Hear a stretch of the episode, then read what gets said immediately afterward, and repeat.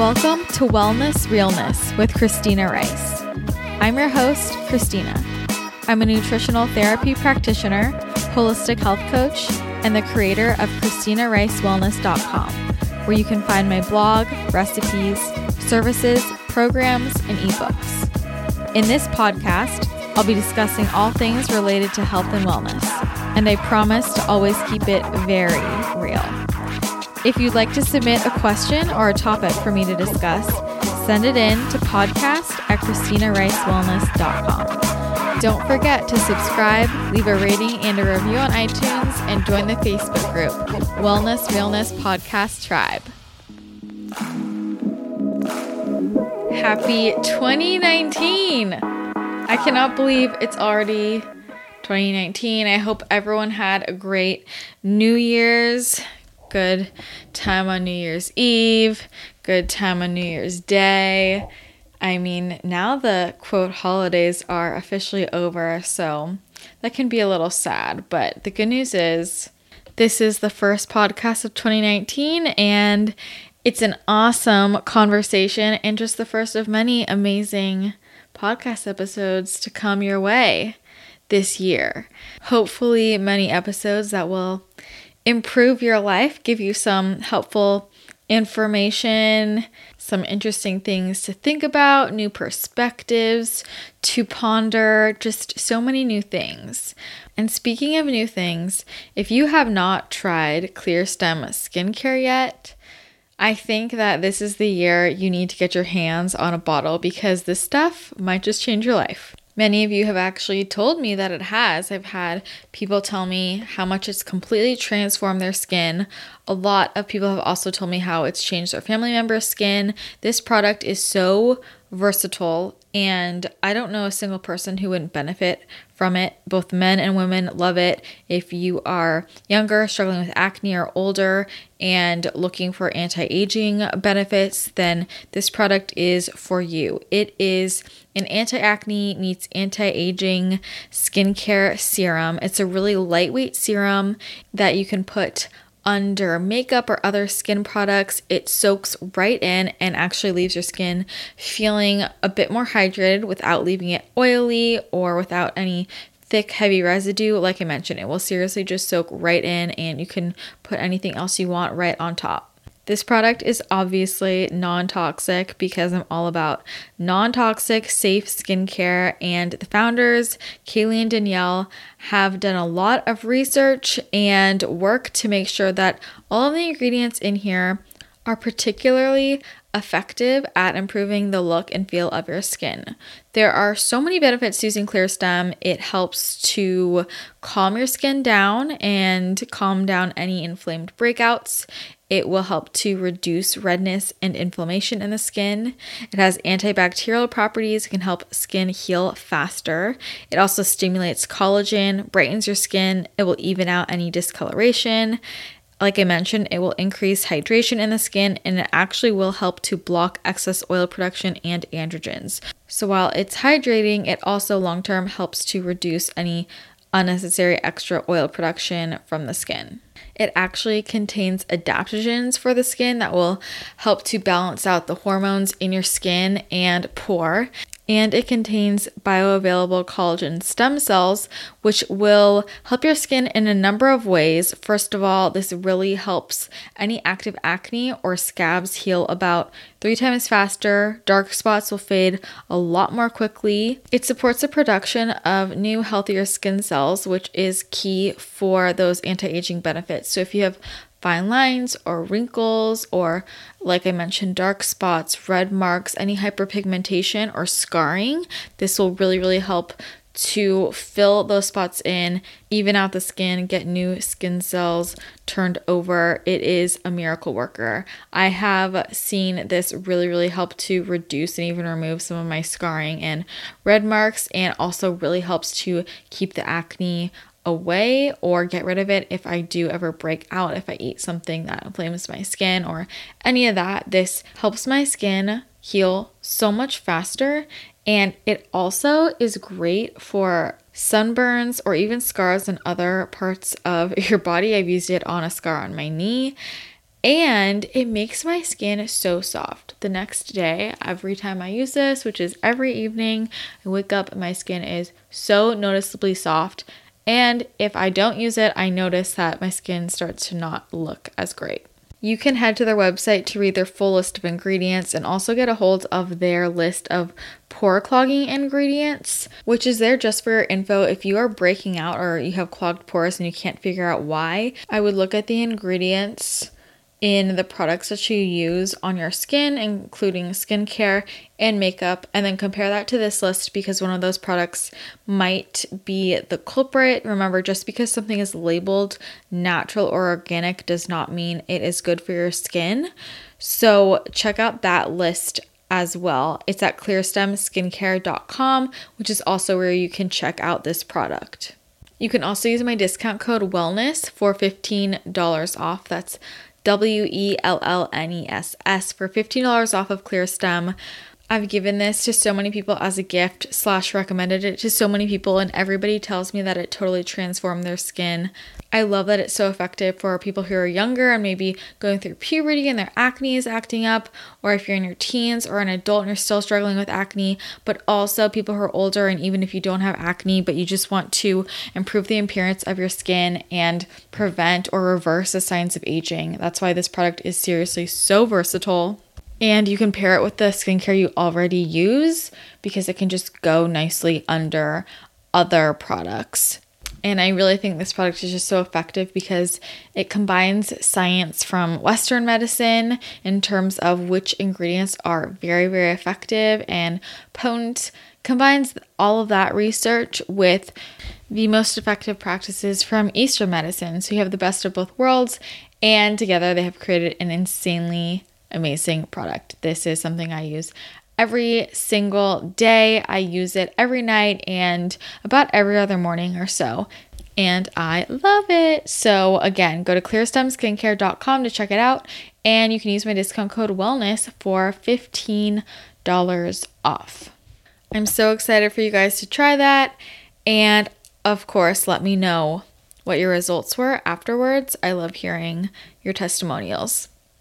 But something else I'm really excited for is for you to hear this conversation with my dear friend, Michelle Hoover. I'm sure many of you are familiar with Michelle. She is the creator of unboundwellness.com, which is an incredible website and blog. She has some of the most amazing recipes I've ever come across. She is so creative. I don't even know how she does it.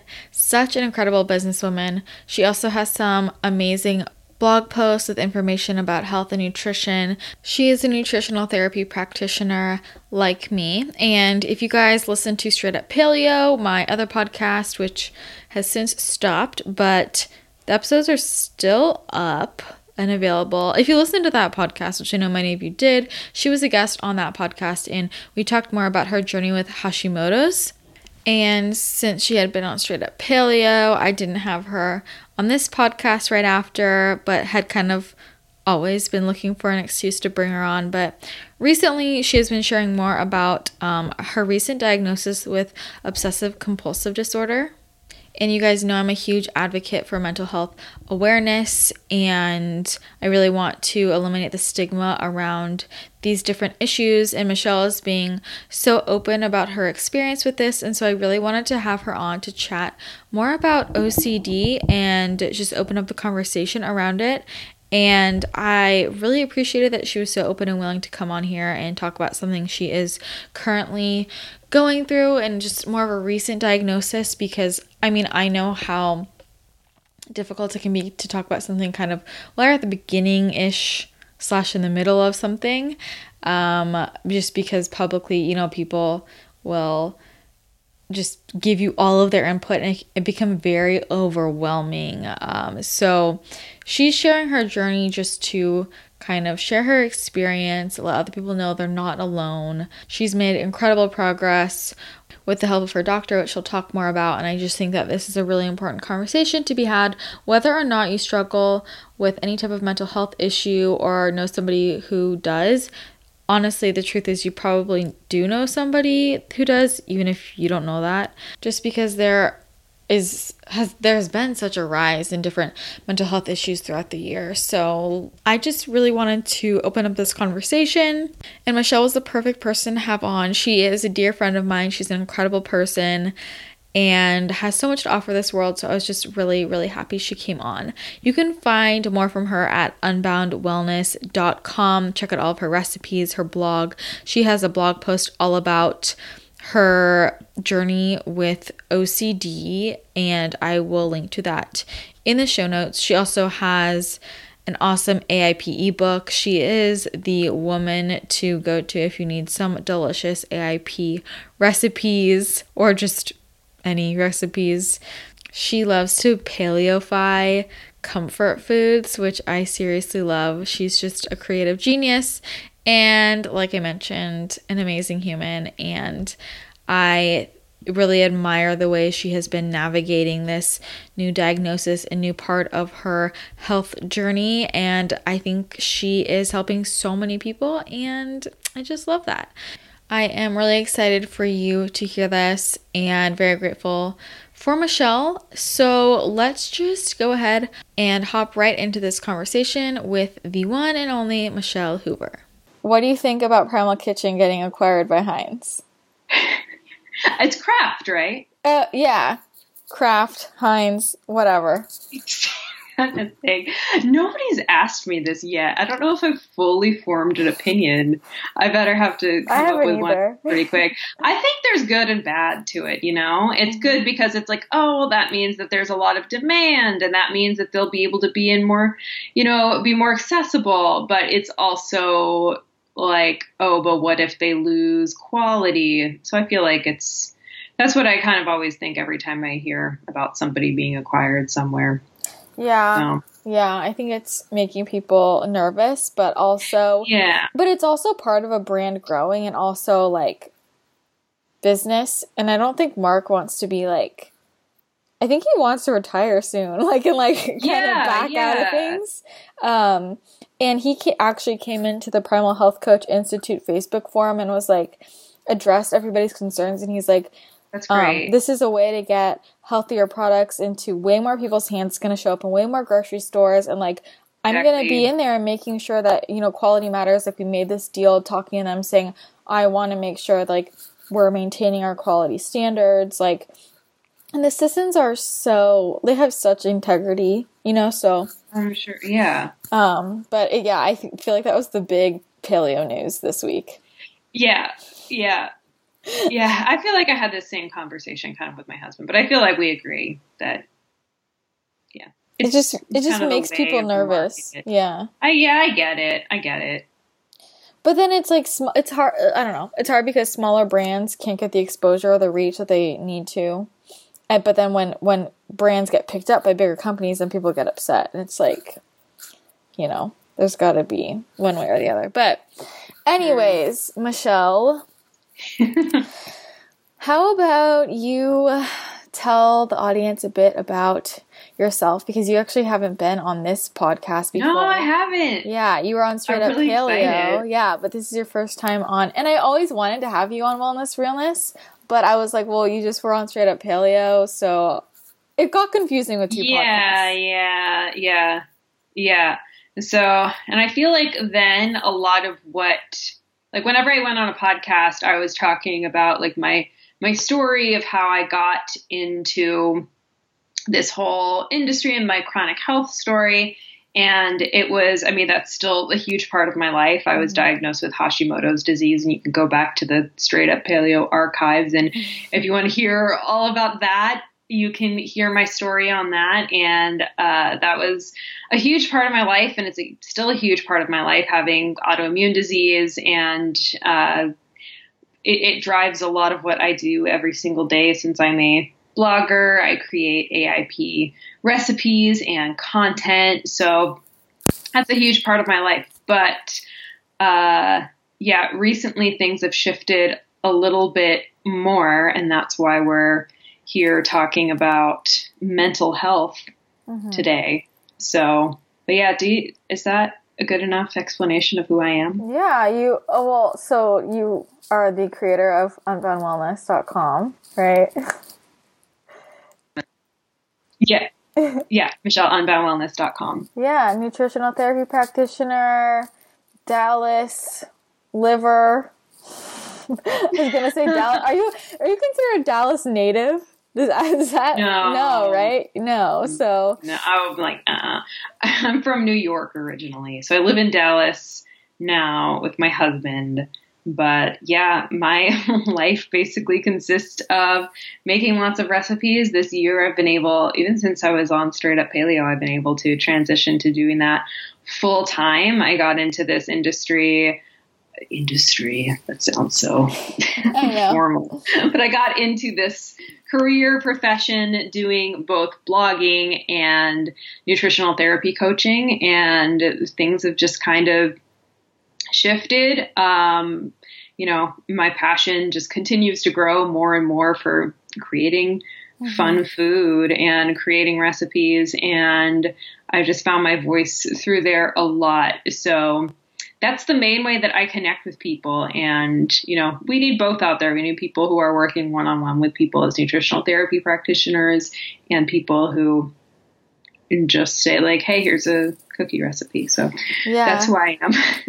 No, exactly. And I think, watching your business evolve has been super interesting and I think inspiring, and I love what you've done. And I think a lot of us kind of reach a point where it's like, I don't know, you can't help as many people when you're working one-on-one all the time as you could maybe in other ways. Like, I know you have big plans of bigger ways to help more people at once.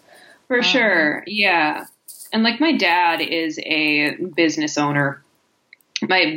I come from a family of business owners, and, I'm talking about, I have other big things coming in 2019, and I'm just thinking about, different, maybe I can start writing about this. Maybe I can start sharing about this. And my dad is you're just constantly reinventing yourself all throughout your life. If you're just staying the same every single day forever and ever, you're not able to grow. So even in being interviewed on podcasts, it's going to be interesting to be able to go back and listen to something like Straight Up Paleo and what my mindset was on health and healing at that point. And then even just not even a year later, having this completely new diagnosis that is really just, my life is the same, but it's different and so much better. There's so much more awareness. So we're constantly reinventing ourselves in business, in health, and all of that. And that's a good thing.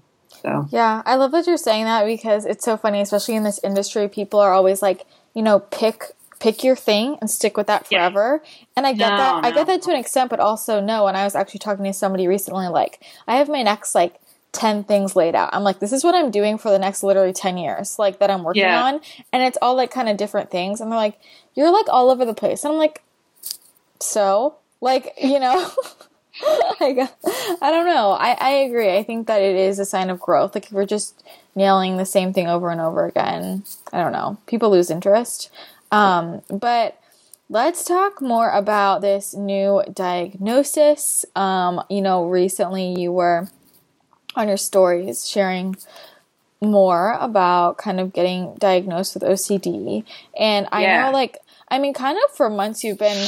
I actually at this point don't even remember if it was public or between us talking, but I know things have been kind of you've been kind of working through this for a while, getting leading up to it. And then you were talking about it more in your stories, and I messaged you and I was I would love to have you talk about this on the podcast, just because, I'm so passionate about mental health too.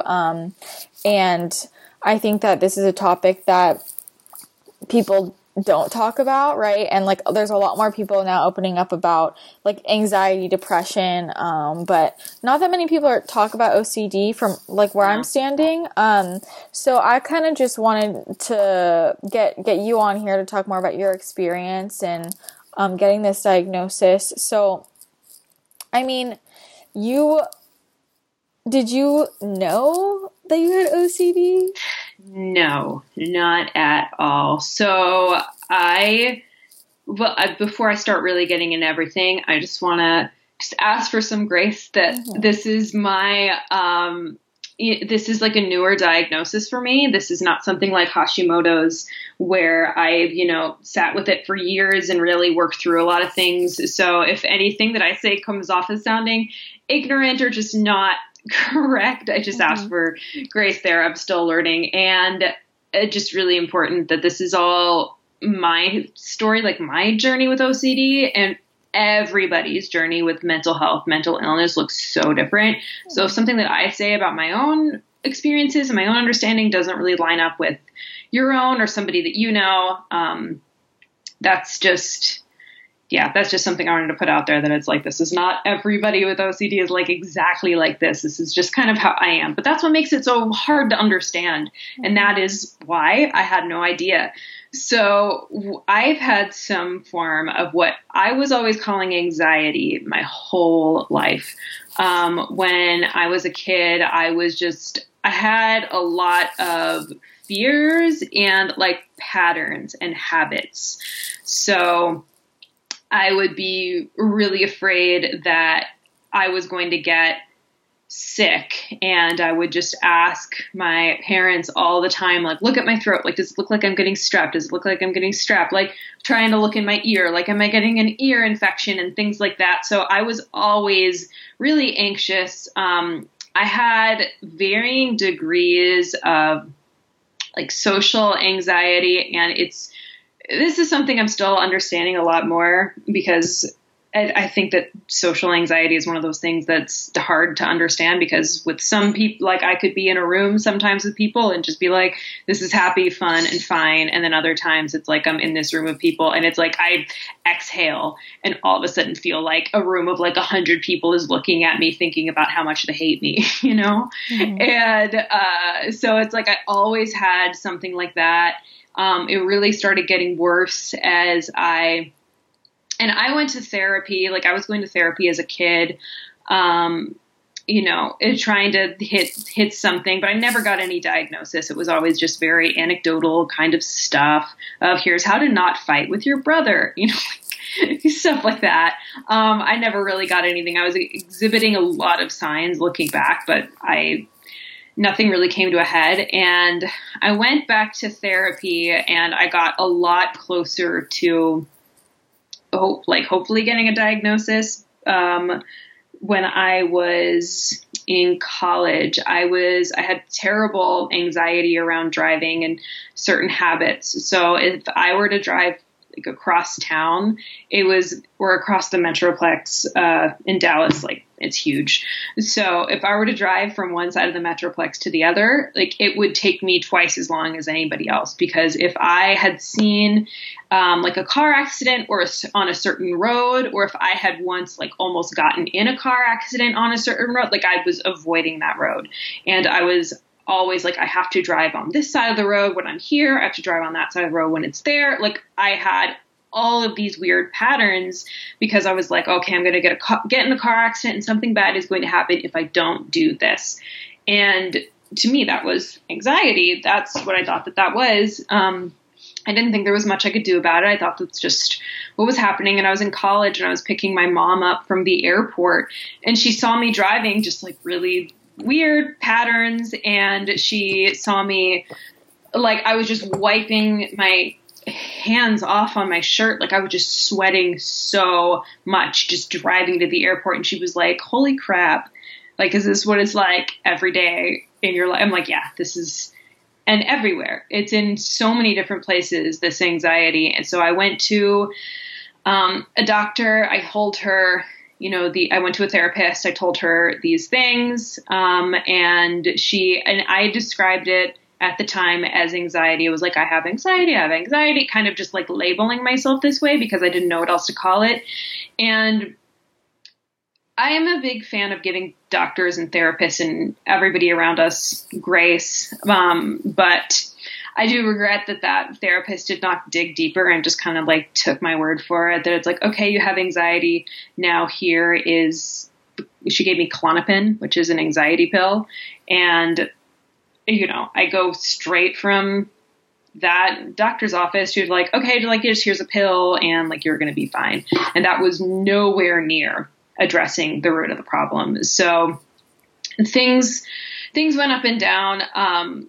Anxiety, mental illness, mental health is, so it's all to any sort of health issues. You're always on a spectrum. Things are going to be good and they're going to be bad. And recently, I feel like a lot of my awareness had started to come when I married my husband, and my patterns and like my habits are like, my mom didn't really even see it until she was like in the car with me. And that's like my mom. So a lot of it is so internalized. And that's a huge thing with mental illness. It's like, well, I didn't see that this person was depressed. I didn't know that they had depression. It's like, yeah, you don't see it. So when my husband and I got married and we, were living together, he started seeing all of these things in me that, I mean, he never really said anything about it because I don't think that he knew either, but just having somebody witness the things I was doing all of a sudden put this awareness on me of like, oh my gosh, like, well, what am I doing? And you don't always know why there's a flare. So I can't necessarily say like why things got worse within the past year or so, but they did. Within the past year, I probably had about 3 different panic attacks, which are terrible. Panic attacks are not fun. And I started picking up these habits that I always had in some sort of way, but they were just getting worse and worse and worse. So one of my like fears, which I always thought was anxiety, was I was always afraid that I'm going to, like, the house is going to burn down and it's going to be my fault. Somebody's going to break in and it's going to be my fault. So I got really, I was just constantly checking locks. I was constantly checking the oven, the stove, the dryer, like, is there lint in it? Like every time, or I would be checking the floor in my kitchen of, is there a piece of glass and is the cat going to eat it while I'm asleep and I'm going to wake up and he's going to die and it's going to be my fault. So I would be literally like combing the floor for glass before I would go to sleep or before I would leave the house. And I thought that these were normal things just because I had always done them. But again, that awareness started to come up. And I remember there was one particular moment where I was telling my husband, like, okay, like, let's leave, let's go to church or wherever it was that we were going. And he was in his office, like, okay, like, let me know when you're ready. And I was like, well, like, what does he mean? Like, me saying this means that I'm ready. And then I walk into the hallway, and like there's the hallway. And then like to the left, there's our kitchen where it's like all of these things that it's like, I need to check. Right. And I was like, no, I don't need to check. Like, I'm just going to turn to the door and I'm just going to walk out. And then all of a sudden, like, I'm standing there and there's just like, I almost went into like a panic attack right there, like thinking about not doing that. And I was like, I have to do it. And it was getting to the point where I was taking pictures of the door. I would take videos of myself, like jiggling the door handle before I could go on vacation or leave the house. And so that was, and again, I was just thinking, I'm like, this is anxiety. But I knew that I needed to go to a therapist. I knew that it was not good. I knew that this was really, really distressing. I felt like there were days where I could not leave the house. I would go to bed and wake and have these dreams of like the door being wide open or like the kitchen being like engulfed in flames. And like, I would have to get up at 2:00 in the morning and like, look at the door and be like, is it wide open? Like, no, it's not. But those are the tricks that your mind plays on you. And you know that it's irrational, but that's what makes it, is something that needs to be addressed. So I told my husband, I need to go see a therapist. He was supportive of that. He's like, okay, like, let's find somebody, like, let me know what you need to help you with. And I kept looking for therapists in Dallas that specialized in anxiety. And I was like, this just doesn't feel right. This doesn't feel right. I kept putting it off. And this is so crazy story of how it's just dumb how I eventually came to this realization of what I was dealing with, the poll. I mean, I guess it's the questions function on Instagram stories. Mm-hmm. One time I went in and went in there and I talked about something and people gave me like these really fun answers. And I was like, that was fun. Like I should do that again. Like that'd be fun. And I was just thinking like, I want to go on Instagram stories and ask people like, if you were in an episode of MTV True Life, like what would it be? Like, that'd be fun, right? Like I'd get like funny responses and I'd say like, I'd be on like MTV True Life, like I love cats and you know, just stupid junk. Mm-hmm. And then I'm just thinking about that show. And then I was like, what? I watched a lot of that show when I was in high school for whatever. That's like just what was always on when I came home from school. And I was like, what episode of that show? Like, what did I like? Like, what did I relate to? And then I just have like this flashbulb memory of watching the episode on like True Life, I have obsessive compulsive disorder. And I was like, holy crap. Like, I think that that's what could be like what I'm experiencing. And I went on YouTube and I looked up, you know, like obsessive compulsive disorder. And like, I watched all these videos that were like, oh my gosh, like this is me. And it was just crazy to all of a sudden have this like, oh my gosh, like I need to, like, I did not want to self-diagnose myself, but I was like, I am feeling like I want to talk to somebody about this. So I Googled, you know, Dallas obsessive compulsive disorder.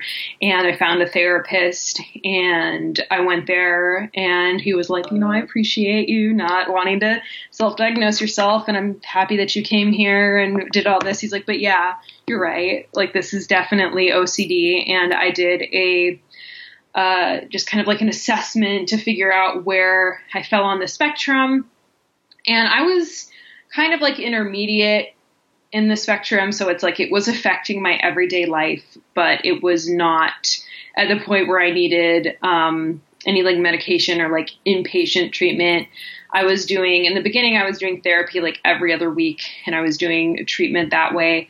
Now I'm doing it about once every 3-4 weeks. So I'm still going to therapy. And things are so vastly different than from when I first started going. But I think just, it's hard to talk about like, these are all of the things that I went through.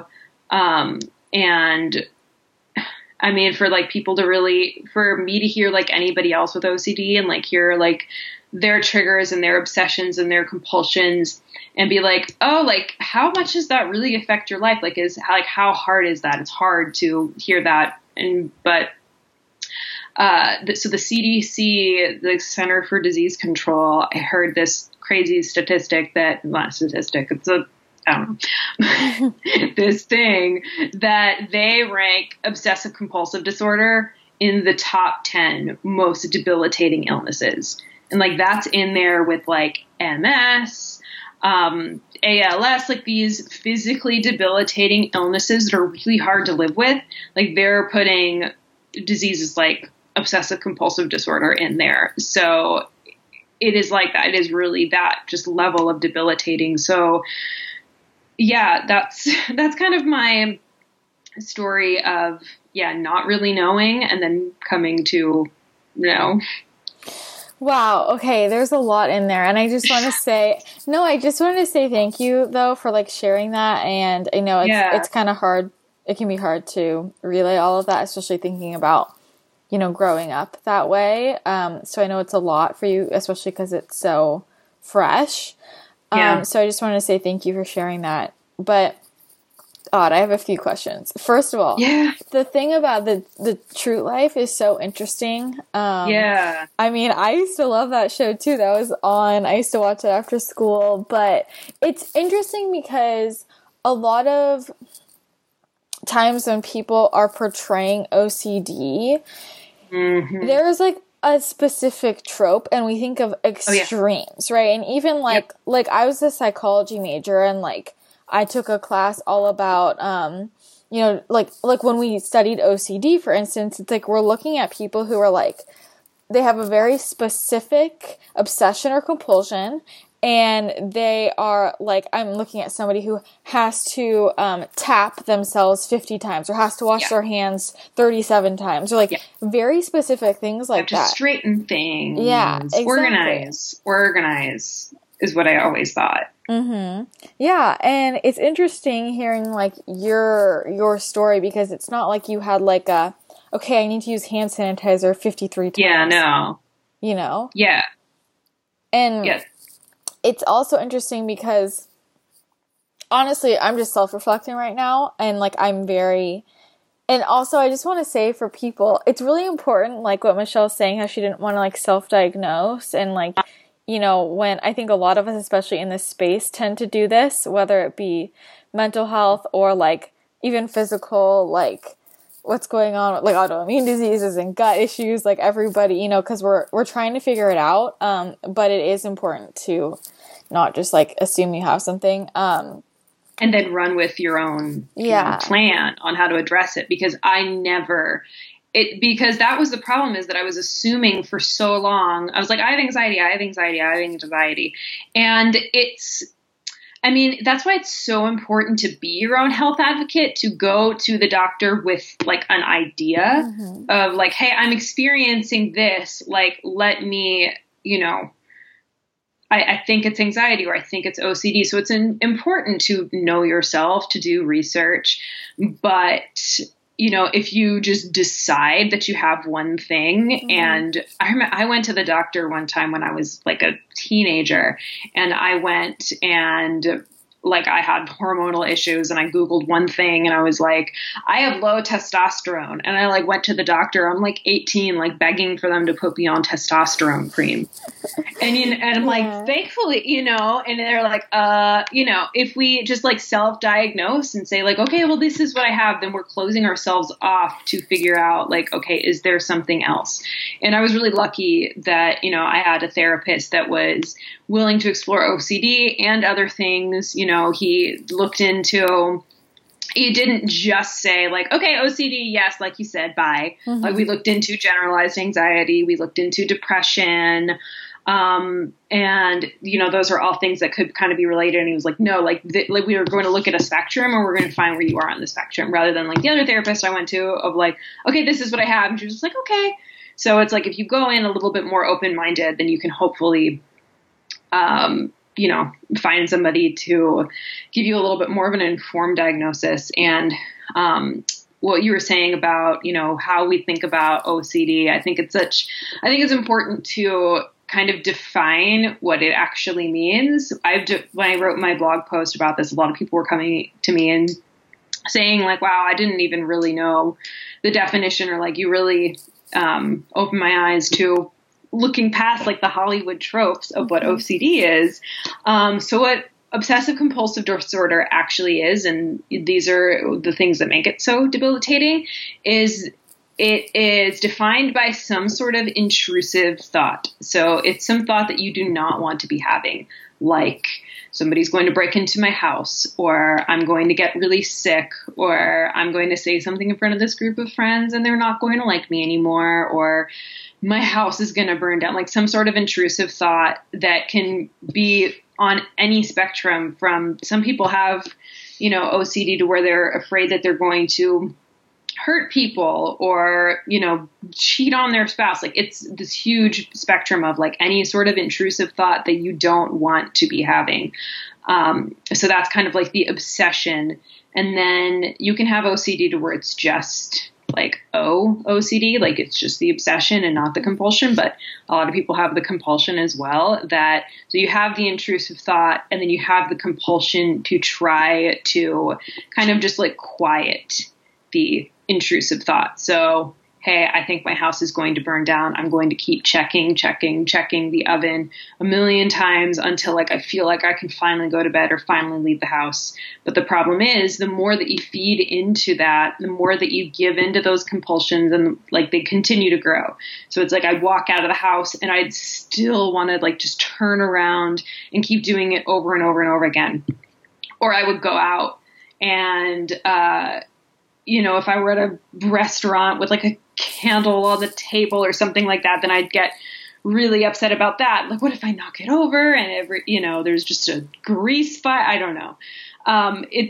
It doesn't stop with just like, this is the one thing that I have. It continues to grow. And that's what's hard about treatment as well. And I mean, there's so much parallels to this and any sort of chronic illness, is that, you know, we spend so much time trying to treat the symptoms, but not the root cause. And OCD is very much like that, to where it's like there's a million different symptoms that you could have, of different intrusive thoughts and compulsions that you have, but you kind of have to get back to the root of, like, this is how I am, this is how my brain is wired. Like, people with mental illness, like, their brain is wired differently. It's not like they're choosing to be depressed, or they're choosing to have schizophrenia. Like, they're not like choosing to have these thoughts. Like, their brain is wired differently, just like somebody with Hashimoto's, their body is doing something differently. So you kind of have to get back to retraining your brain. Okay. God, I have a lot of things. Okay. Well, it's just, like, interesting to me. I know. It's just so kind of circling back to, I mean, you probably wouldn't have gotten diagnosed with this had you not, like, put it together kind of for yourself and then gone to somebody, like, with the intention of, like, do I have this? Which I think is an experience that a lot of people have, whether it be with mental illness or any type of chronic illness, or I know with me with, like, my gut issues, I was like, you need to check me for this. Like, and I think, I don't know, it's kind of scary how it's like, unless you, on one side of the spectrum, we don't want to be all, like, paranoid about all these things we could have. But on the other side, like, a lot of people go undiagnosed unless they already have some ideas in their head about what they might be dealing with. For sure. Which is kind of scary. And it's really interesting to me, because I'm reflecting on, like, me when I was younger. And I'm wondering if I had gone to a therapist when I was younger, if I would have been diagnosed with something similar, because, like, I had this intense fear of fire, and I didn't sleep for, like, years, because every night I thought that if I closed my eyes, the house was going to burn down. And, like, when I was around any type of fire, I would get, like, severely, like, it, like, fire, like the fear of fire consumed my life. And it was, like, weird things like that. And I had a lot of things with patterns. Like, I would only walk certain ways. I would skip certain steps. Like, if I went somewhere and I did it the wrong way, I'd have to go back and restart. And, like, when I was younger, my parents just thought it was so annoying. And then it's interesting now, like, I think it just interesting trying to reflect on, and this is why you have to go to a professional, because now it's like, where is the line between just, like, being paranoid, like my dad. Okay. Exactly. My dad, he annoys the hell out of everyone in my family, because he cannot leave the house without checking the door, like, 8 or 9 times. Like, like, we'll be in the car and he's like, I have to check to make sure I locked it again. And we're like, you checked it 5 times already. Like, and he does things like that. He checks all the doors, all the windows. He will leave. I've been home where he will leave and then come back. Like, he'll drive back from work and check the door again, even though I'm home. And I'm like, I've done that. This is not normal, you know? Like, so it's just interesting to think about, like, kind of where the line is. It is. And and how you and just, like, how you kind of have to seek it out, you know, to figure it out. I think it goes back to, like, everything as a spectrum. And what I had come to the understanding of, at least, is that, I mean, this may or may not be right. I'm not a therapist. This is just kind of what I've come to understanding, is that people can have, you know, patterns and habits and things like that. But with OCD, it kind of goes back to, like, why are you doing it? So it's like, oh, I like to, you know, take my straw, and if I'm at a restaurant, I take the straw and, like, twirl it this way. It's like, well, are you doing that because you just like to do that every time you get a straw? Or are you doing it because, like, my grandpa's going to die if I don't do it this way? So it's usually like, why are you doing it? So yeah, OCD. So from what I've read, it's estimated that 2% of adults have it. Wow. And it's like, that's a lot, but it's also not a lot when we think of everybody who just says, oh, I organize my spice drawer. Like, I'm so OCD. Like, not everybody has it. If you have something to the point where it's like, this is affecting your life, yes, like, go see a therapist, like, talk to them about this, talk about other options. And like I did, I came and talked about OCD and we looked at other things. But I think that's that's another thing that I think is really important to touch on, is just how we use these terms and that kind of just like our mental health, mental illness awareness as a society, that it's so common for people to say like, oh, I organize my pantry like this. Like, I am so OCD, or I only use blue pens. Like, I am so OCD. Or like, you are being so bipolar right now. Or they didn't have my drink at wherever today. Like, my special drink I always get. Like, I'm so depressed. Like, we just take these words and we throw them around like they don't mean anything. And I will totally be honest that I used to be one of these people that when I would hear people get like offended around, I'm saying offended, but it's not really that, you know, around things like that, it's like, oh, like whatever, it's harmless. Like, there's just words. But as I've, you know, learned more about this myself, I've learned that, you know, no, these words have meaning, and it's like really important. And it's not even just, I don't get offended when somebody says to me now, like I still see it like everywhere all the time. People are like, oh, I'm so OCD. I'm going to edit this blog post like OCD. You know, I don't get offended by that, but it makes me sad that there is that level of just an ignorance. Is, it sounds like a mean word, but I mean, ignorance is, you know, just not knowing something, and is just this level of just, you know, where we don't really know what this means and we just throw it around. And that's what holds people back from getting diagnosed, like understanding these signs in themselves, taking it to a therapist, doing their own research. And it keeps people from wanting to talk about it, because I don't know, like, listen, I don't know how listeners are going to, I didn't know how people reading my blog were going to perceive like all of these things that I was saying of like, I had this pattern and that pattern, and I just didn't know how people were going to take it, because we have this idea about OCD and like mental illness and mental health that is just like, oh, it's just like these words that you throw around and you laugh at it. Like, I was like, are people going to believe me that this is like this really debilitating and hard thing for me? Are they going to believe that I have it? Are they going to think that it's just, I'm making it up? Or are they going to think, like, people will say with OCD, like, oh, that's cute. Like, there will be, you know, like when I had Hashimoto's and it was more like hyperthyroid and I was losing weight, people were like, oh, I wish I had that. I wish I could lose weight. You know, people just don't take seriously that it's like, these are actual illnesses, and the way that we define them has meaning. And it's nothing about like being offended and being a snowflake or whatever. It's about being like, no, like this is literally just like a term that we need to understand and just respect, because the longer that we keep just misusing these terms, the more that we're just there's going to be a stigma around mental health. And people don't go, like, I didn't want to go to a therapist in college, like before my mom told me like, no, you need to go, because I was afraid that I was going to go there and like they were just going to, everybody around me was just going to be like, oh, you go to a therapist, like you have a mental illness. Like, there was just this stigma of like, this is a bad thing. This is bad. I am bad. And the only way that we cure that we remedy that is just understanding.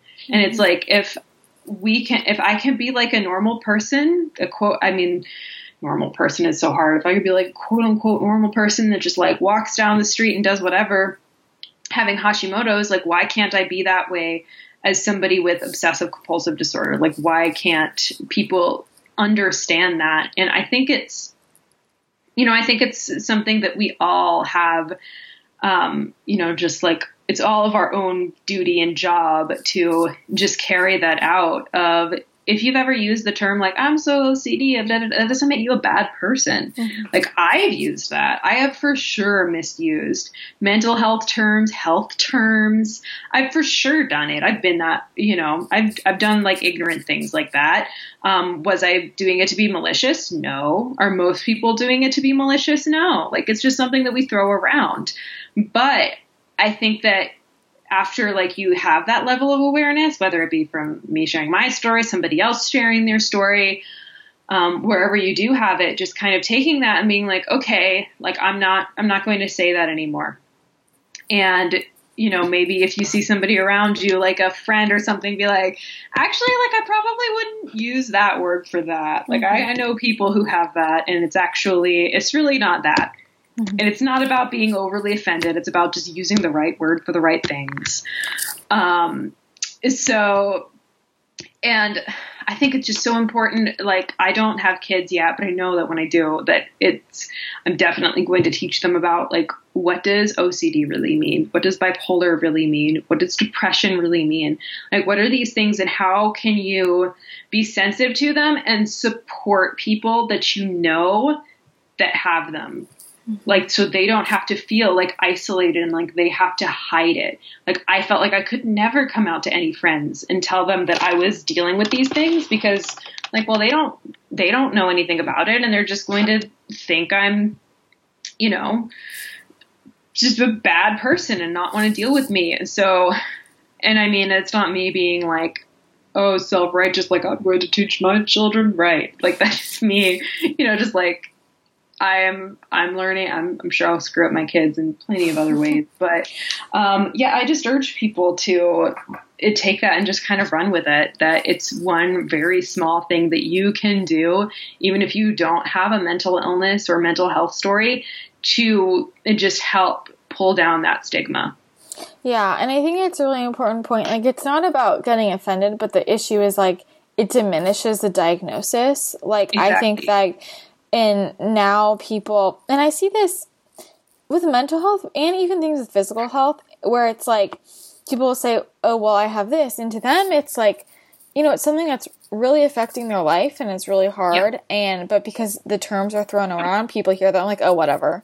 And people don't have compassion. You know, it's like people will now be like, if you say like, oh, I have depression, everyone's like, whatever, everyone has depression. You know what I mean? Like, yeah. It diminishes it. Or like, I have anxiety or I have OCD, and people just kind of, you know, shrug it off when they're not taking the time to really understand how it can severely be impacting somebody's life. And especially with the mental illness, because it's easier for us to understand with a physical illness. Like, if somebody has MS, right, and they can barely like move physically, it kind of forces us to have more compassion. But with a mental illness, like, you can't see what the chains that someone is tied to in their own head, you know, like you can't see that and understand that. And a lot of people who have mental illness are really good at just like putting up an okay front, so you would never know. You know, I was nobody knew with me like at all. Like my and it just becomes this level, and you feel like this level of normal of like, well, this is just how I am. So but I think that's so important to just have that empathy for people, to know that it's like, even if like I'm a person with, you know, OCD and somebody who has had panic attacks, and there's somebody with me, somebody that I meet one day who has OCD and like they have had to do inpatient treatment, or like I haven't had to be on medication for it, and like maybe they do, like maybe they are at that level, you know, I just have to exercise that level of like empathy and understanding that it's like they're not experiencing this the same way that I am. Like everybody's on a spectrum with everything in life, and just because like I have this level of OCD, I had that issue a lot with Hashimoto's when I would tell people like, oh, I have Hashimoto's, and you know, and I was like looking for empathy when I said that, of like, you know, like, hey, like this is really affecting my life. And people would be like, oh, I have that too. Like I just take a thyroid pill and I'm like, I'm fine. It's like, well, like you experience it differently than I do. Like, I mean, I'm happy for you that you don't have, you know, these symptoms that I do, but I think that we all need to understand that with everybody, that it's like, oh yeah, like my sister-in-law has OCD and she's okay. So therefore, like everybody that has it, it's like, they're okay. Like they all experience it differently. So I'm really glad you bring that up. I think a lot of people can relate to that. With a lot of I know I can relate to it. People are like, whatever. And I think also because so many health issues, mental, physical, are kind of tied back to like stresses, and a lot of us to recover have to kind of take a step back and reduce the things we're doing in our life or say no to more things. And because people diminish it, then you feel guilty for doing that, and you feel like you can't stop or pull back on things or like take the time for yourself because you feel like you're not valid in it, or like you're making a bigger deal out of it than you should, when that's not the case. And that just goes back to like diminishing those terms because you don't know like how someone's feeling in their body or their mind. So I definitely think that's really important to touch on. And I kind of want to talk about like getting diagnosed because I'm curious. Yeah. Treatment too. I'd love to. Yeah. I want to talk about diagnosis and then treatment, but like, first of all, the diagnosis, like it's an interesting topic, getting diagnosed with something, because there's a lot of people who have this attitude where it's just like, you know, well, if you know you have it, you have it. Like a diagnosis doesn't matter. Personally, I'm of the opinion like diagnoses do change things for me. And I don't know if you felt the same or not, but I would just love for you to chat more about kind of like if / how getting diagnosed changed things, or like how that shifted your mindset, like kind of talk about getting diagnosed. I love that question because I have formed a opinion on this that I always try to share with people, especially when I was working with people one-on-one, is that a diagnosis is a blessing in disguise. And for me, it was a huge blessing in disguise. It was so liberating to get the diagnosis of OCD because I was living with these symptoms and it had become, it was like all of these things that I didn't like about myself. There's still more things that make me an imperfect human, trust me. But all of these things I didn't like about myself were related to that. And all of these things I was like, this makes me, you know, like annoying and a burden to people and not good in social situations. And, you know, these things that make me panic and make me feel sad and upset.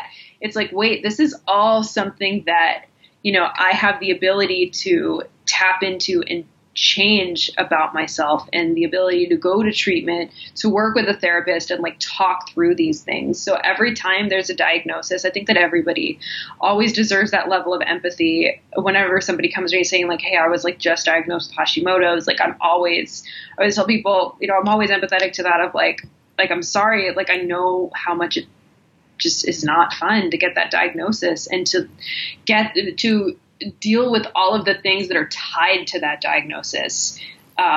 You know, so having the intrusive thoughts, or if you have Hashimoto's, like having the heart palpitations and the fatigue, like all of these things that are associated with that diagnosis are terrible. And I didn't like going through that, but actually getting that, like, okay, this is it. Like, this is what you have. Getting a name for it gave me, then I was like, if I have a name, there is an action plan to address this. So that is always like a diagnosis for me. Like, I think of it as like, yes, this is a diagnosis is an answer. And behind that answer is an action plan. I love that explanation. 'Cause I feel the same way. And like, I think when I'm talking to people about it, you know, they don't understand why I'm like kind of looking for a diagnosis, because I'm like, no, because it's like validating that I'm not crazy in the sense of like just making this up in my head / like what you said, like I have a plan now, because we have so much research now. We have specialists and different things. And like, if I can put a name to this, and I can go seek out better resources to help me versus just searching blind. And I think a lot of people, especially in the larger health space now, people have become, this is a tricky subject, but just like anti-label, right? Just anti-label. Yeah. And like, I mean, just sometimes you need to, it's a spectrum. Like, but yeah. Like, so I'm sorry, but for me, I'm just speaking for myself. Like for me personally, it's like, I'm not afraid of a label. Like, people no. You know, like a label helps me. It doesn't define me, you know, but it like helps explain pieces of me. And it's an easy way to portray to others, like kind of this is what I'm going through. This is how I think. This is how I live my life. Like, exactly. It helps you understand. Yeah. It doesn't have to be like, now I am this thing and like, that is all I am. And that makes me sad. That brings me down. No, it's liberating to have, like, I'm happy to tell people like, yeah, I have Hashimoto's. Yeah. I have OCD. Yeah. I've had all these gut issues and like, yeah. And all of those labels have empowered me So everybody takes it differently. Again, that's another spectrum, but I agree with you there. Yeah. So I don't know. I just don't want people to be, I think sometimes people don't look for those concrete answers because they're like, I don't want to label myself or, you know, and I'm like, well, you know, if that's actually how you feel, then that's totally fine. But like also if you're just trying to not find a diagnosis because people around you are telling you not to ascribe to a label, but you actually feel like it would help you to have an explanation, then like do that. But okay, so you got diagnosed. So let's talk more about treatment for OCD. Different options, like what you're planning, what you're doing. So what I'm doing is it's a form of cognitive behavioral therapy. So, it's a couple of different forms of that. So that is basically just taking something and just changing how you react to it, changing how you perceive it, retraining your brain. And the way that I've been doing it mostly, and again, this is basically what my therapist has determined is good for me. So, I mean, if you want to talk to your, if you are looking for a therapist, to address OCD, these are things that you can bring up, but I'm sure that there are other treatment methods out there that I'm just unaware of. But so what I've been doing mostly is in different varying levels of exposure therapy.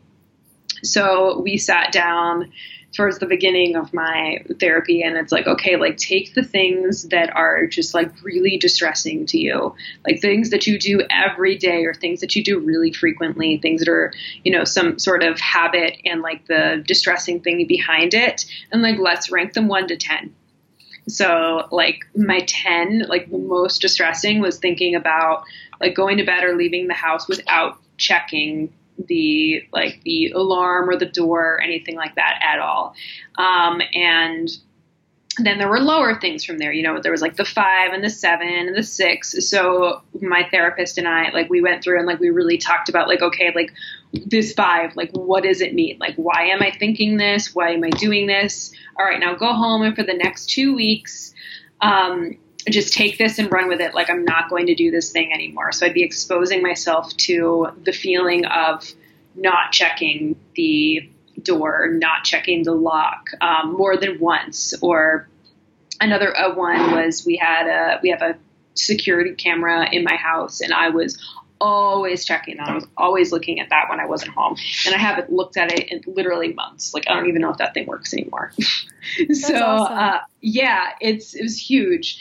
So, so we would go like kind of week to week and being like, okay, like, how does it make you feel? Like when you think about checking the security camera, like how does it make you feel when you think about not checking it? Like, what are you do? Like, are you, a lot of it I found I was like compensating in other ways. So it's like, oh, I'm not going to check the security camera, but that means like, I'm going to get home like 30 minutes early so I can like see what's going on. I'm like, no, that's not fixing anything. So there's a lot of that. So I did it mostly, that was the main thing of treatment that I did. Something else I did that, which was really interesting because he said that this is, and I mean, I think for anybody just kind of like would think that this is really like weird, but it was, so he called it scripting. And basically I would take a scenario. So like my worst case scenario, like the thing that I would be like the most afraid of, and I would like write about it. Like I would write it. Like I would write out my worst case scenario and like read it over and over and over and over. And that's really distressing. Like if you think about like the scariest thing or the most just distressing, upsetting thing that you could think of, writing that down on paper, like, and reading it over and over, like that'll freak you out. That'll get you upset. But I had one scenario where I wrote, I was always afraid like, okay, my cat is in my care and he's going to eat something and he's going to die and it's going to be my fault. So like I did that one time. I wrote that out and I read it over and over and over and over. And the whole time I'm doing that, I'm like, this is honestly just kind of distressing. Like this isn't helping. And you know, a lot of people will be like, well, that's negative self-talk. Like you have to say the positive things all the time, you know? And that's what he said. He's like, people will think that, but it's like, it'll help you when you actually get in that situation. And I did get like this, even just this past week, my husband woke up and he found an ornament broken, and it was in like a million little pieces. And it was like that before I had done my exposure therapy, that would be the kind of thing that would make my OCD just set off. Like I would have cried, freaked out, told myself I'm an idiot for getting this ornament that could break. How can I do this? The cat ate it. He's going to die. It's my, I would probably take the cat to the emergency vet, canceled all of my plans for that day. Like being in a full, complete panic attack mode that whole day. But that day, it's like I woke up and I looked at it, and that bubbled up for a second of like, oh my gosh, like I want to do all these things. And then like I, 2 minutes later, I was like, wait, like I'm just going to watch him, like see if he throws up or something. And if he doesn't, he's fine. And like that was like a week ago, and everything was fine. What equipped me to be able to do that was doing that scripting, like sitting there and like writing that out and like living in that moment. And obviously if you're, again, this is something that I did like with my therapist, with his, guidance. Because if you are really fresh in there, I'm not a therapist, I'm not telling you to do this, but this is just kind of like what I did. If you are not at the point, I had to do therapy for a few months before I could get to that point where he was like, okay, you're ready to do this. And even then it was still really hard. But again, that's just something that you could bring up to a therapist. If you're like, hey, you think that we could do this? You think that, and my therapist had to walk me through like, okay, like this is the kind of thing that we should be talking about. So, in the beginning, it was like, just write a sentence. And then it worked out to like, write an entire story and read it like 100 times. So I had to work up to that. But then it's like, I actually saw it working. And I was actually finding myself, like right before we got on this call, I had to go just run an errand. And I got in my car. I went to open my car door and I didn't even lock it. I was like, I left my car door wide open like all night, and I wasn't freaked out about it. I was like, whatever, it's fine. Like, let me just get in and right. I was not like checking in the back to be like, is Jason back there ready to kill me? Yeah. And it's like, it's fine. And that's because I did that exposure therapy, and that allowed me to just kind of like confront those situations. And by the time that they were happening again, it just affected me totally differently, because through that exposure therapy, I was finding new ways to retrain my brain. And honestly, what made this a lot easier for me was being an NTP, because I feel like so many of the ways that I was helping coach people myself through like, okay, like this is how we go from eating canola oil to avocado oil. Like a lot of those same like fears around eating out, like a lot of this stuff, there's so much parallel with all kinds of health. So when my therapist started telling me certain things, it's like I could even like hear myself telling it to clients, but like about food. And I was like, okay, I got it. And it's like I immediately like went and ran with it. So I think it's encouraging to know that if you are listening to this podcast and you've been like a person who's like on a health journey and like you think it's time to maybe go on a mental health journey, I think I'm really, happy for you and positive for anybody. I think anybody's going to have like a really positive experience because they're so interconnected. Yeah. And I mean, just when you're talking about the exposure therapy and the scripting, I mean, those are techniques like that I took classes on in college. And again, I'm not a therapist, but like those are techniques that I would use with a lot of clients. And I used myself overcoming orthorexia. Or just anything related to anxiety. So it's like with orthorexia, you have to eat what you're afraid of, right? Like, or like with anything with anxiety, like I will have people write out the exact situation that they're nervous about or that they're afraid of. And then we have them write it down, look at it. And then I'm like, okay, so then what do you do next? So like, not only are they more comfortable with the situation, but also like, this is what you would do if it came to that. And then they have an escape plan, and it makes them feel more safe if that ever did happen. And usually it doesn't actually happen, right? The worst case scenario, like you have them write down, like what is the worst case scenario? And they write it down. And then just seeing it on paper and then like having already figured out what they would do if that happened helps people feel calmer. But I mean, I think that all of these are all so interrelated. And I think those are really, really powerful techniques. Definitely. So that's pretty incredible that you're already seeing such like great results, right? How long have you been doing it? I think since July, so it's been about 6 months. Okay. So what kind of like made you decide to finally share it publicly? How did you know it was time? So it's interesting. I told my therapist about, I was thinking like, oh, will I say anything like to my therapist about sharing it publicly? And he brought it up himself. He was like, you know, because he knows what I do. And he's like, I get excited about, you know, thinking about you sharing this publicly because I think that, you know, you're in this space where people are receptive to like hearing about health changes and like positive ones. And I was like, okay, cool. He's on board. But I felt like my mission with Unbound Wellness is,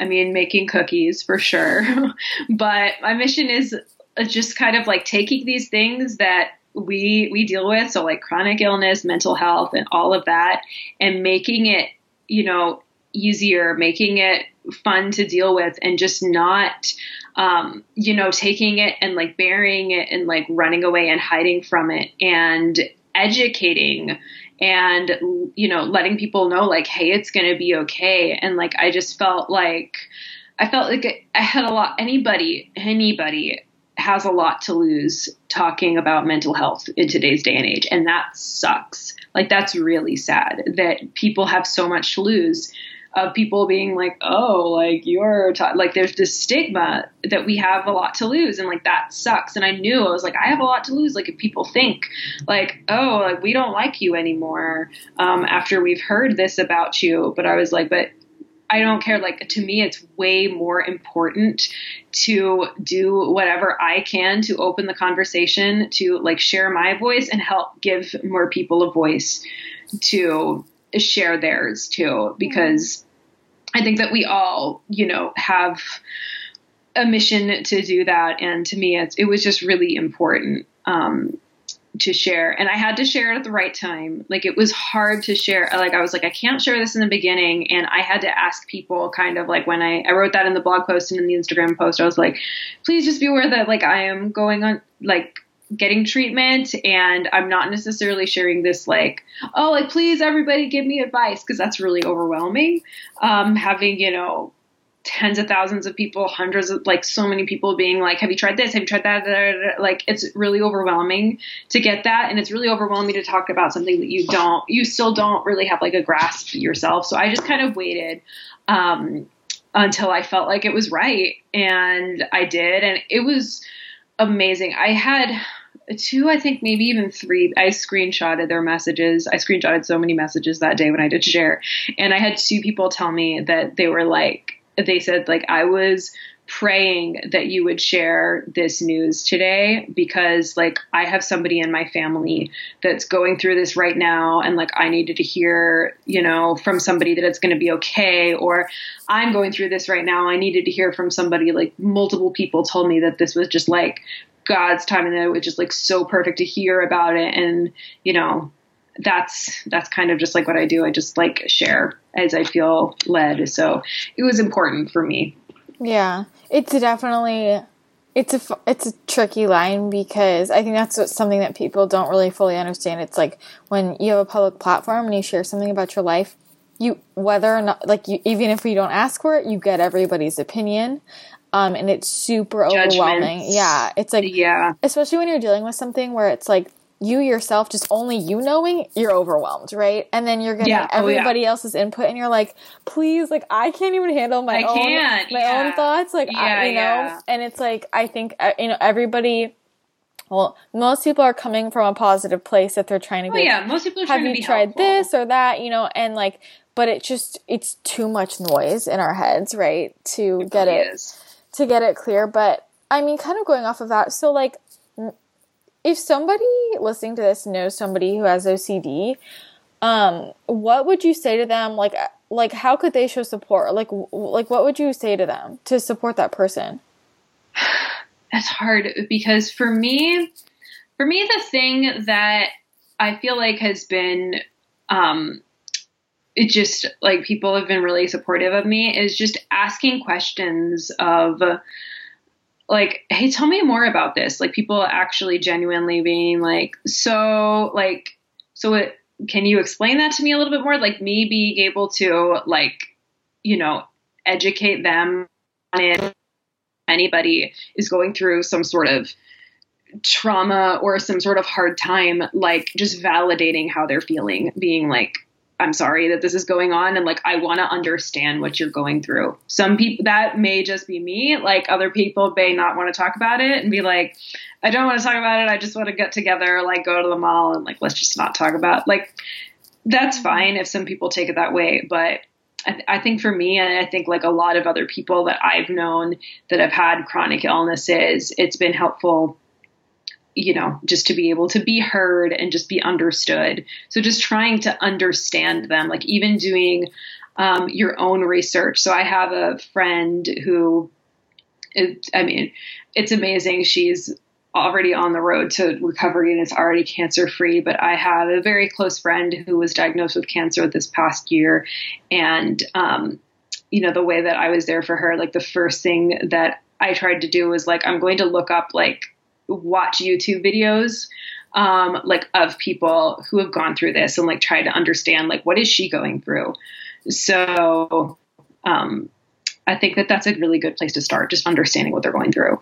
Yeah. I love that advice. The other thing I just wanted to touch on before we wrap up is, you know, you mentioned about like getting to the root, mm-hmm. of those thought patterns. Do you feel like you've figured out kind of what the root of that is? Like, I think people are wondering what exactly that means. Does that just mean like, yeah, a thought pattern you created when you're younger, or is it like a deeper emotional issue, or like kind of what does that mean, getting to the root of it? So I think it's different for everybody, but for me, kind of like the root cause of a lot of my stuff has either been like, okay, like this is literally just like the way that my brain is wired and I had to retrain it. But something that's really interesting that I've noticed is a lot of my stuff is tied to past traumas, and trauma is like a really big spectrum, mm-hmm. like something that that other people, like some people have been through like unspeakable traumas that are like so traumatic. And then other people have been through things that it's like, when you compare it, it's like, that's not traumatic, but trauma is a spectrum. Mm-hmm. So my therapist explained to me that it's like when you have, he's like, a panic attack is like a trauma. So like basically everything that I had ever had a panic attack around had then somehow turned into an obsession and a compulsion. Every certain like social situations of time where I really was in social situations and did hurt somebody's feelings or get embarrassed or whatever, like that turned into an obsession and a compulsion. Or like the car accident, like it's traumatic to see like a car accident where it's like, oh my gosh, like are these people okay? Like mm-hmm. this person could walk away from this car accident and never be the same. Like that's traumatic. So again, it's a huge spectrum, but I learned that about myself. And a lot of that was kind of going back to those traumas and like working through them. And so, okay. Yeah. Do you feel do you wonder if the OCD, like the undiagnosed OCD, affected your other health concerns over the years? Like, do you ever wonder if there's any interplay between that? I don't know. Like, it's all connected. Like, I don't think that I can say like OCD and Hashimoto's like are connected in this very specific way, but they're all connected as in like, you know, health is all connected and it's all one big thing that's connected to each other. And, for me, I know that the gut is a huge thing for me. It always has been. And, I talked about this in the blog post. I don't want to get too deep into it because I still haven't gotten all the answers myself. I still haven't gone to a like the doctor that my doctor, the specialist that my doctor referred me to. I haven't gotten to get an appointment, but basically I got a stool test recently from my doctor, and she determined that I had strep in my gut. And I did some research on that, and my doctor confirmed it, and my therapist confirmed it, that like, yeah, that specific marker is tied to PANDAS, it's tied to OCD. So it is tied, like what goes on in our gut is 100% tied to what goes on with our health, what goes on with our mental health. So I know that that was a big thing. For sure. So I'm still learning more about that. And my doctor is like, we'll send you to this specialist who will do like a scan to figure out like where the strep actually is. Like it's this whole other thing. Mm-hmm. But there's been more that I've been doing to help my gut. And I'm sure that you can put like the blog post in the show notes, because it's like a whole other, like we could go into like mental health and the gut and like a whole, and what to do about the gut. Like that's a whole other thing. I'm sure you've talked about the gut, like till you're blue in the face. So mental health, gut health. Yes. 100% there's a link. Yeah. And it's like this huge cycle as well, because we see like gut health issues causing, affecting the mental health, but also when you're stressed out, something's going on in your head. Like then that's also making your gut worse, right? So it's just like this huge cycle, but that's definitely interesting. So I'll link to that blog post for sure in the show notes so people can read it, because I'm sure you spent a lot of time writing all that out for everyone. Great. Well, thank you so much for sharing all this. Do you have any like final wrap-up thoughts, anything you wanted to just say around this issue in general that we didn't cover?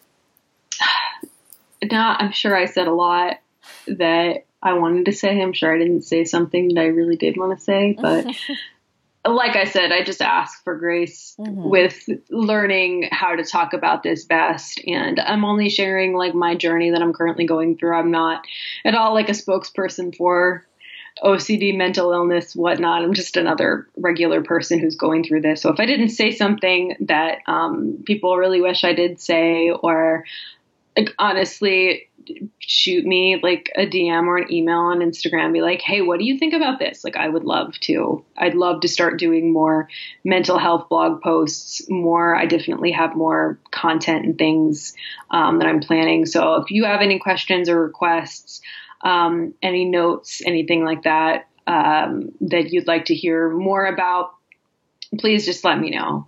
Yeah. Well, I think you've done an incredible job. Don't put too much pressure on yourself, because it's just one podcast. This is one podcast. And like this topic is something you could write books about, right? Or like you could talk about for like people study this, right? Like people like this is their life's work. So definitely don't feel pressure to cover it all in one post or one podcast. But again, I just really appreciate you sharing this, because I know it's especially hard sharing things when you're like currently working through it, it's really vulnerable.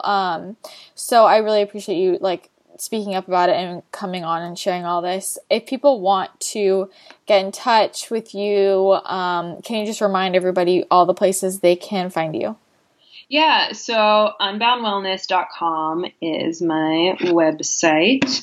I try to be as best I can about just like following up with comments. I still have more comments to follow up with on my blog post about this. The response was overwhelming, and it was so amazing. So thank you again.